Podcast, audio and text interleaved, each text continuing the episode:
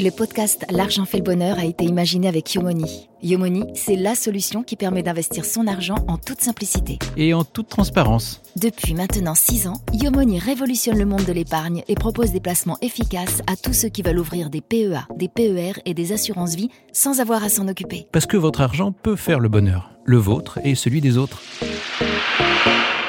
La première dépense que j'ai faite, de mon stage ouvrier quand j'avais 18 ans. C'était un voyage en Inde. Alors, je suis parti euh, un mois en Inde. Je pense que le coût total du voyage, c'était 1500 francs, ce qui doit faire euh, 400 euros dans les euros d'aujourd'hui.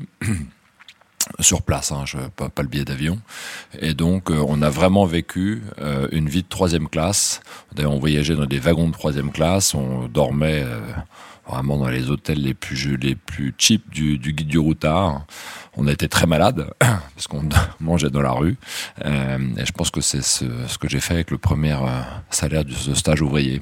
J'ai à 17 ans, avec mon meilleur pote de prépa de l'époque, fait un pari qui était le premier des deux qui verrait tous les pays du monde. Et le pari continue. J'en suis à 115, il en est à 114. Et donc, euh, tous les ans, je fais 4 ou 5 nouveaux pays. L'argent. L'argent. L'argent. L'argent. Et qu'est-ce que vous en feriez? Le bonheur. Le bonheur. L'argent Fait. fait. Le. L'argent fait le bonheur. Bonjour à tous et bienvenue dans L'argent fait le bonheur. Pour ce troisième épisode, je vous propose de rencontrer un homme dont vous avez forcément croisé le visage cet automne. Frédéric Jousset était à la une du magazine Forbes au mois d'octobre et le journal était en grand et même en immense sur tous les kiosques à Paris et ailleurs. Une mèche un peu rebelle et des cernes de celui qui travaille tard, Frédéric Jousset a fondé il y a plus de 20 ans maintenant WebHelp, une entreprise de gestion de l'expérience client sur Internet grâce à laquelle il s'est constitué une fortune en plusieurs dizaines de millions d'euros. Un succès dingue qui lui a permis d'investir le monde de l'art. Aujourd'hui, Frédéric Jousset est le mécène qui compte. Il est à la tête d'une fondation Art Nova et d'un fonds d'investissement Art Explora qui servent tous les deux, à leur manière, à démocratiser la culture, à la rendre accessible au plus grand nombre possible. Cela peut prendre la forme pêle-mêle d'un financement d'une plateforme d'éducation en ligne en collaboration avec la Sorbonne, d'une rénovation de châteaux et même d'une construction de bateaux-musées. Oui, de bateaux-musées, vous avez bien entendu. Mais celui qui a participé ces dernières années au développement du pass culture aux côtés du gouvernement ne se contente pas seulement de soutenir la création comme le faisait en son temps le roi François Ier avec Léonard de Vinci, il sait se faire plaisir aussi, et en des termes qui sortent de l'ordinaire. Frédéric Jousset est un aventurier, un homme pour qui l'argent sert aussi à vivre des sensations fortes.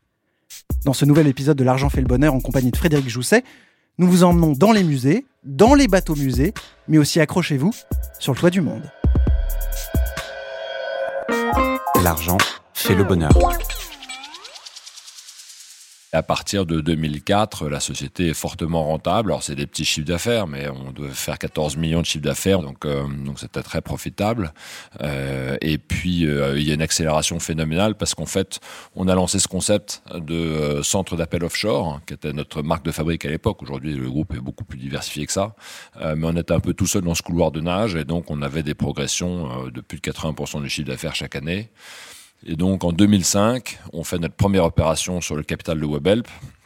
Et euh, nos actionnaires historiques sortent et les nouveaux rentrent sur une valeur qui est de 90 millions d'euros.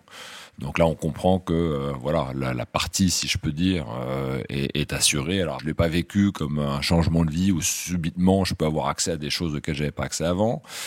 Après, je pense que j'ai un corpus de valeurs euh, personnelles, euh, chrétiennes, etc., assez fort, qui fait que voilà, je, pense que j'ai une distance par rapport à, l'argent qui me permet de garder le contrôle. Puis après, j'avais des voilà des, des- des amis, une famille qui sont restés les mêmes, et donc euh, j'ai gardé vraiment les pieds sur terre. Et puis on parlait euh, net, net pour nous de quelques millions d'euros, ce qui est évidemment énorme, mais ce qui permet de s'acheter un bel appartement, euh, ce qui permet pas non plus du jour au lendemain de, de, de faire euh, tout et n'importe quoi. Donc je dirais c'était une première marque, mais en fait la première chose que j'ai faite, et je m'en souviens, j'en suis d'ailleurs très fier, euh, parce qu'on a gagné 7 millions d'euros, c'était en 2005, euh, et j'ai donné 1 million d'euros au Louvre. Et ça, à 35 ans, ils avaient jamais vu ça. Ils avaient euh, des mécènes qui étaient généralement des vieilles dames américaines ou des personnes qui, euh, voilà, faisaient des dations pour leur succession. Mais euh, un type de 35 ans entrepreneur qui vient taper à la porte pour faire un don, ça, ils avaient jamais vu. Et c'est là d'où remonte mon engagement philanthropique. quand on avait reçu le, chèque de, de part du capital, j'avais fait un gros chèque au restaurant du cœur qui m'avait renvoyé un reçu fiscal et personne m'avait appelé. Je me suis dit, bah voilà du mécénat que je n'aurais plus faire, ça, du mécénat où je mets de l'argent dans une boîte et je ne sais pas ce qui se passe. Et donc je m'étais toujours dit, et ce que j'ai vécu avec le Louvre, que je voulais être associé à la démarche philanthropique, aller voir concrètement sur le terrain les résultats de l'action que je finançais. Évidemment, ça part toujours de l'argent parce que eh, il en faut, mais euh, cette idée d'être imbriqué euh, dans l'action, ce que je fais maintenant car Explora pour le coup à, temps plein, euh, effectivement la, la reconnaissance euh, est immense en fait. Ça coûte pas très cher une campagne de fouilles en fait paradoxalement parce que c'est quelques centaines de milliers d'euros donc j'ai cofinancé ça. Autant l'Égypte et, la Grèce ont été extrêmement retournés et fouillés depuis euh, très longtemps. Le Soudan c'est une terre assez vierge pour les archéologues. Al Moïs c'est un site qui se situe à la cinquième cataracte donc vraiment à quasiment à la frontière égyptienne. Euh, c'est un site où euh, les pharaons noirs donc la dernière parmi dans les 30e dynasties des pharaons égyptiens qui étaient donc pharaons noirs parce qu'ils venaient de, du Soudan étaient installés et c'est un, un opération scientifique entre euh, le musée du Louvre et le gouvernement du Soudan, qui à l'époque était un seul pays d'autoriser le Louvre à mener une campagne de fouilles, en garder le bénéfice pendant 30 ans et après de le restituer au Soudan. Et euh, moi, ce monde des fouilles m'a passionné. Euh, je, lisais euh, Black et Mortimer quand j'étais plus jeune, et, et pouvoir m'associer, d'aller visiter concrètement comment est-ce qu'on mène un chantier de fouilles, qu'est-ce qu'on trouve, parce qu'en fait, on, ne met pas à jour avec des coups de pelle un, palais intact. Hein. C'est beaucoup moins impressionnant que ça. On met des, bouts de poterie, on met des, enfin, c'est des, fragments qu'on ben, doit reconstituer comme un puzzle minutieux. Mais j'étais fasciné par cette aventure et ceux qui la mènent, qui sont des héros parce qu'on fouille par 40 degrés dans le désert. Hein, c'est des conditions d'inconfort incroyables. On peut fouiller trois mois par an dans cette partie-là du monde. Et donc j'étais très heureux pour aller voir sur place comment on faisait une campagne de fouille vous arrivez vraiment sur un terrain qui est une, bande de désert, qui est délimité par des piquets. Alors après, il y a des techniques de, euh, de, scanners qui permettent de trouver des objets ou, des formations. Euh, il y a de la photographie aérienne qui permet de faire des repérages. Et puis après, vraiment, enfin, c'est, on creuse. Hein. C'est des gens avec des pelles et des pioches. Hein. Je me souviens que la personne avec qui je partageais ma vie à l'époque m'a dit mais qu'est-ce que tu vas donner de l'argent au Louvre? Ils en ont pas besoin. Donc euh, oui, la première réaction n'a pas été très favorable. C'est le gros problème du mécénat culturel, c'est que c'est un mécénat qui est vécu comme euh, un mécénat qui n'est pas de première nécessité. C'est-à-dire que dans la pyramide de Maslow, il y a les besoins adamiques et les besoins abramiques, et que les besoins adamiques, par définition, sont prioritaires, parce que si vous mangez pas ou buvez pas, et donc, on dit toujours, ben, un enfant qui souffre, c'est prioritaire sur un musée qui s'effondre. Euh, et c'est vrai, d'une certaine façon. Mais du coup, le problème, c'est que euh, il y a paradoxalement moins de gens dans cette dans cette cause euh, et surtout dans la culture moi je me bats pour une cause que peu de gens traitent qui est le problème de l'accès les chiffres sont là. Euh, un Français sur deux seulement chaque année va voir un monument national ou un, musée, alors qu'il y en a 8000. Euh, 70% des Français n'écouteront jamais un concert de musique classique de leur vie. Et ces chiffres sont peu ou prou les mêmes partout en Europe. Et au Maroc, c'est 95% des Marocains, je pense parce que je l'ai en tête, qui n'iront jamais dans un musée de leur vie. Donc euh, il y a une richesse, une profusion culturelle immense qui est euh, très inégalement distribuée. Il faut reconnaître que l'art, pour beaucoup de nos compatriotes, euh, est un effort. Un effort physique pour les publics les plus éloignés, un effort financier parce qu'il faut quand même se rendre sur place, se restaurer quand on a une famille de deux enfants. Et puis aussi un effort intellectuel. Souvent les œuvres d'art sont jugées absconses, ennuyeuses, trop décalées, et, et donc voilà l'effort est trop grand. Et moi, effectivement, ma conviction, c'est que l'art nous fait du bien, l'art nous rend plus fort individuellement, collectivement, et du coup, euh, l'envie de sortir l'art de ces cercles d'initiés. Des musées, il y en a beaucoup, euh, mais ils sont tous sur Terre. Euh, et l'idée euh, de s'infiltrer par les ports, d'utiliser la mer non pas pour faire du commerce, pour conquérir, pour faire des invasions, mais comme vecteur de diffusion de la culture, on n'a pas trouvé trace. Bon, il y a sûrement des initiatives, mais de cette ampleur et globale, je pense que ça n'a jamais été fait. Le bateau en plus est absolument somptueux, c'est un catamaran qui sera d'ailleurs le plus grand du monde, mais c'est pas un trip d'ego, c'est parce qu'on veut mettre beaucoup de gens à bord. le mât va faire 60 mètres de haut, et on voit que c'est un projet qui a un accueil euh, phénoménal. Un bateau est un musée à partir du moment où il reçoit du public, donc euh, il a euh, l'avantage d'un catamaran, c'est que faible tir en dos, très stable, donc il peut aller un peu partout. dans l'expérience qu'on propose à bord, une fois que le bateau a, c'est à Mariaquet en fait.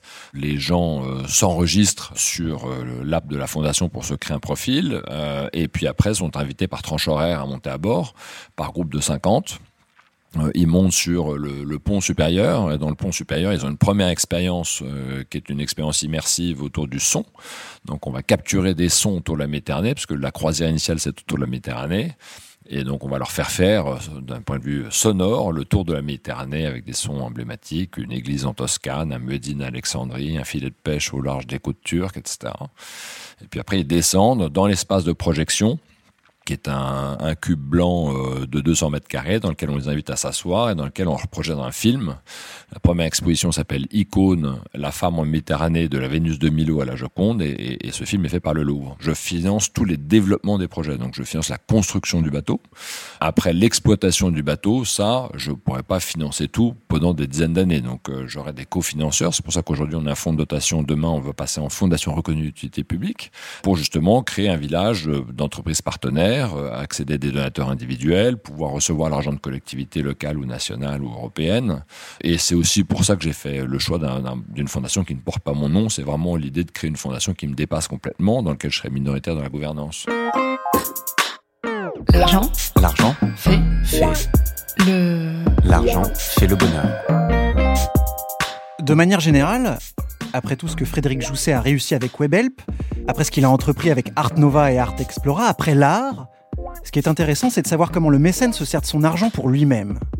Disons que c'est une histoire de liberté, d'aventure, et puis de temps aussi. L'argent fait le bonheur les rêves que j'ai sont des rêves de voyage, euh, sont des rêves de. Enfin, j'ai aujourd'hui matériellement la possibilité de les faire. Donc la contrainte, c'est pas l'argent, c'est le temps en fait. Euh, c'est ça ma contrainte, c'est que par exemple, je rêve d'aller en Antarctique, euh, faire l'ascension du mont Vinson, qui est un 4800 mètres au milieu des pingouins et auquel on accède après 10 jours à, tirer une pulka. Bon, il faut trouver un mois pour aller là-bas. D'abord, j'ai une petite fille qui me passionne et qui m'occupe, et puis après, j'ai beaucoup d'activités. Donc voilà, la, contrainte aujourd'hui pour moi, c'est le temps, clairement. L'argent, écoutez, ça a été pour moi avant tout, et c'est ce que c'est aujourd'hui encore maintenant, une formidable source de liberté et d'indépendance. Voilà, c'est la, chance d'avoir de l'argent. C'est pas une chance parce que euh, je l'ai construite. Euh, j'ai pas hérité. Euh, mais la chance aujourd'hui, c'est effectivement de pouvoir euh, faire des choix de vie autonomes, en conscience et sans peur. Et ça, c'est une formidable chance. Après, le confort matériel, euh, oui, oui, bien sûr, c'est agréable euh, de pouvoir se dire que si on a envie de quelque chose ou d'un bien, on peut se l'offrir. Euh, mais j'ai envie de dire ça très vite. Il y a une forme de détachement par rapport à ça, parce qu'en fait, vous mangez trois fois par jour. voilà. je suis pas spécialement un fanatique des, très grands restaurants qui durent des années. donc, oui, alors je, je passe des vacances dans des endroits sympathiques, etc. Mais je dirais, la, la, vraie chance que ça m'a donné, c'est de pouvoir euh, embrasser des projets de vie, de pouvoir tenter des choses, euh, euh de pouvoir réaliser des vieux rêves, comme par exemple aller à l'Everest. Euh, et l'Everest, c'était un vieux rêve, mais j'avais jamais pu le réaliser parce que il fallait une coupure de deux mois et demi, en gros. donc je, voilà, c'était un rêve enfoui. Et puis un jour, dans la campagne anglaise, en week-end chez des amis, euh, c'était en 2018, juin 2018, je tombe sur un vieil article euh, du Financial Times qui s'appelle Everest Express. Et je lis l'article et en fait, il parle d'un guide autrichien qui a mis en place un nouveau procédé avec un caisson de décompression qu'on peut avoir chez soi et qui permet de s'acclimater à domicile en dormant dans ce caisson oxygène, euh, oxygène appauvri, et qui fait que si vous vous préparez deux mois de domicile chez vous, vous pouvez faire l'ascension en moins de quatre semaines. Du coup, j'écris à ce guide autrichien qui me répond. Je vais avec euh, mon copain, qui Marc-Antoine Delongial, avec qui j'ai fait tous les sommets. On va à Innsbruck. On rencontre manifestement Lucas Furtenbach, un type très très sérieux. Il l'a déjà fait plusieurs fois. Et banco, et c'est comme ça qu'on part. Euh, et donc, on a pendant deux mois dormi chez nous, euh, dans des conditions, bon, donc euh, évidemment, vie sexuelle un peu réduite. on dort très mal parce qu'on a des migraines épouvantables parce qu'on dort à 6500 mètres d'altitude. On a soif parce qu'il y a de l'oxygène qui est ventilé sur le côté. Donc c'est vraiment très inconfortable. Mais la, magie arrive, c'est qu'effectivement, quand on arrive au camp de base à 5400 mètres, tous les gens ont mal à la tête et vous vous sentez quand même comme Astérix qui a bu de la potion magique. Et à partir de 8000, on ça a été l'enfer, l'enfer, l'enfer parce qu'on a euh, D'abord, c'est euh, c'est d'une longueur inouïe, c'est-à-dire que cette journée-là, la journée du sommet, on a marché 22 heures d'affilée dans des conditions par moins 45 degrés, dans une pente euh, très forte, avec un sac à 12 kilos. Donc vous allez, c'est au bout du bout du bout de vous-même. Enfin moi j'avais été dans, été dans les parachutistes, j'avais fait des choses très difficiles à l'armée, euh, j'ai fait des marathons. Enfin il n'y a rien de comparable en, souffrance et en épuisement à ce qu'on a vécu ce jour-là euh, à l'Everest vous affrontez la mort. Donc j'ai enjambé quand même trois cadavres euh, congelés. Euh, donc ça, ça vous arrive pas tous les jours dans une vie. Donc euh, vous voyez, vous voyez des gens dans une comme des zombies complètement hagards. et c'est un, c'est le chacun pour soi. Enfin personne peut céder. Vous avez votre Sherpa qui est vraiment votre ange gardien mais tout le monde est au bout de, de, ses possibilités. Donc c'est vraiment, euh, voilà, c'est ça qui est très compliqué, c'est que c'est une humanité qui n'est plus solidaire parce qu'elle est concurrente en fait. Les autres vous empêchent d'aller plus vite. Il y a beaucoup de vols de bouteilles d'oxygène. On est tous tendus vers le même but, mais on se gêne tous les uns les autres pour y arriver. Vous avez vu la photo de cette queue cette année-là, parce qu'en fait cette année-là c'est une année particulière il y a eu très peu de jours où le sommet était accessible et donc tout le monde est parti à peu près la même nuit. Donc moi j'ai fait deux heures de queue à 8600 mètres. Vous imaginez déjà attendre deux heures le taxi dans la rue, mais à 8600 mètres c'est l'enfer. Je me rappelle du sommet qu'on a atteint le, 18 mai 2019 euh, à 7 heures du matin. Euh, et il y a un moment, euh, vous mettez le pied sur un endroit qui doit faire voilà la, moitié de cette table qui est telle que euh, il n'y a personne sur les 7 milliards d'humains qui est plus haut que vous sur cette terre ou plus près de Dieu si vous y croyez. Et vous levez les bras il y a un moment vraiment vertigineux. J'ai pas de rêve de, de, conquête spatiale, etc. Donc je sais que si j'avais plus d'argent à dépenser, je le ferais dans un Explora, dans ce combat pour l'accès à la culture pour tous bah, si j'avais beaucoup plus d'argent, je multiplierais euh, tout ce qu'on fait. Donc j'aurais euh, deux bateaux pour pouvoir toucher deux fois plus de parties du globe en simultané. Au lieu de faire un camion, j'en ferais 20. Euh, voilà. Donc j'espère que je vais arriver à ça. soit parce que je continue par le, biais de l'enrichissement personnel, par Webel, par d'autres investissements que je peux faire, ou et ou d'ailleurs les deux, hein, j'espère, par le fait de lever des fonds euh, pour pour un Explorer, pour pouvoir aller beaucoup plus loin que ce qu'on va commencer à faire, qui est déjà, je pense, assez impressionnant en 18 mois à peine. Mais voilà, c'est vraiment la multiplication des actions de, proximité. Euh, toujours autour de cette idée d'itinérance, hein, puisque les gens ne vont pas euh, sur les lieux de culture aujourd'hui. Alors du coup, il faut les taper à leur porte, là où ils sont, avec des propositions nouvelles, un peu plus événementielles. Euh, et donc voilà, on ferait plus de ce qu'on fait, quoi. L'argent. L'argent fait. Fait. Le. L'argent fait le bonheur. Au tout début de cet entretien, on demandait à Frédéric Jousset s'il se souvenait de l'une de ses premières dépenses dans la vie à l'autre bout de sa vie, justement, aujourd'hui, la dernière question de ce podcast concerne la toute dernière dépense qu'il a faite avant de s'asseoir en face de nous. Il a acheté quoi, Frédéric Jousset? Euh, bah là, j'ai acheté un café en bas, au café avant de, avant de venir. J'ai lu le journal et euh, pour un euro, c'est ce que j'ai dû dépenser. Je crois que c'était un euro le café. Donc euh, voilà. Si c'est le dernier, la, dernière dépense que j'ai faite, c'est celle-là. C'est ainsi que cet épisode de L'argent fait le bonheur se termine. Sur un café, au comptoir. J'espère que ce moment en compagnie de Frédéric Jousset vous a plu. Si jamais certains d'entre vous ont désormais envie de gravir l'Everest, pensez à nous une fois que vous serez en haut. À bientôt dans L'argent fait le bonheur. L'argent fait le bonheur.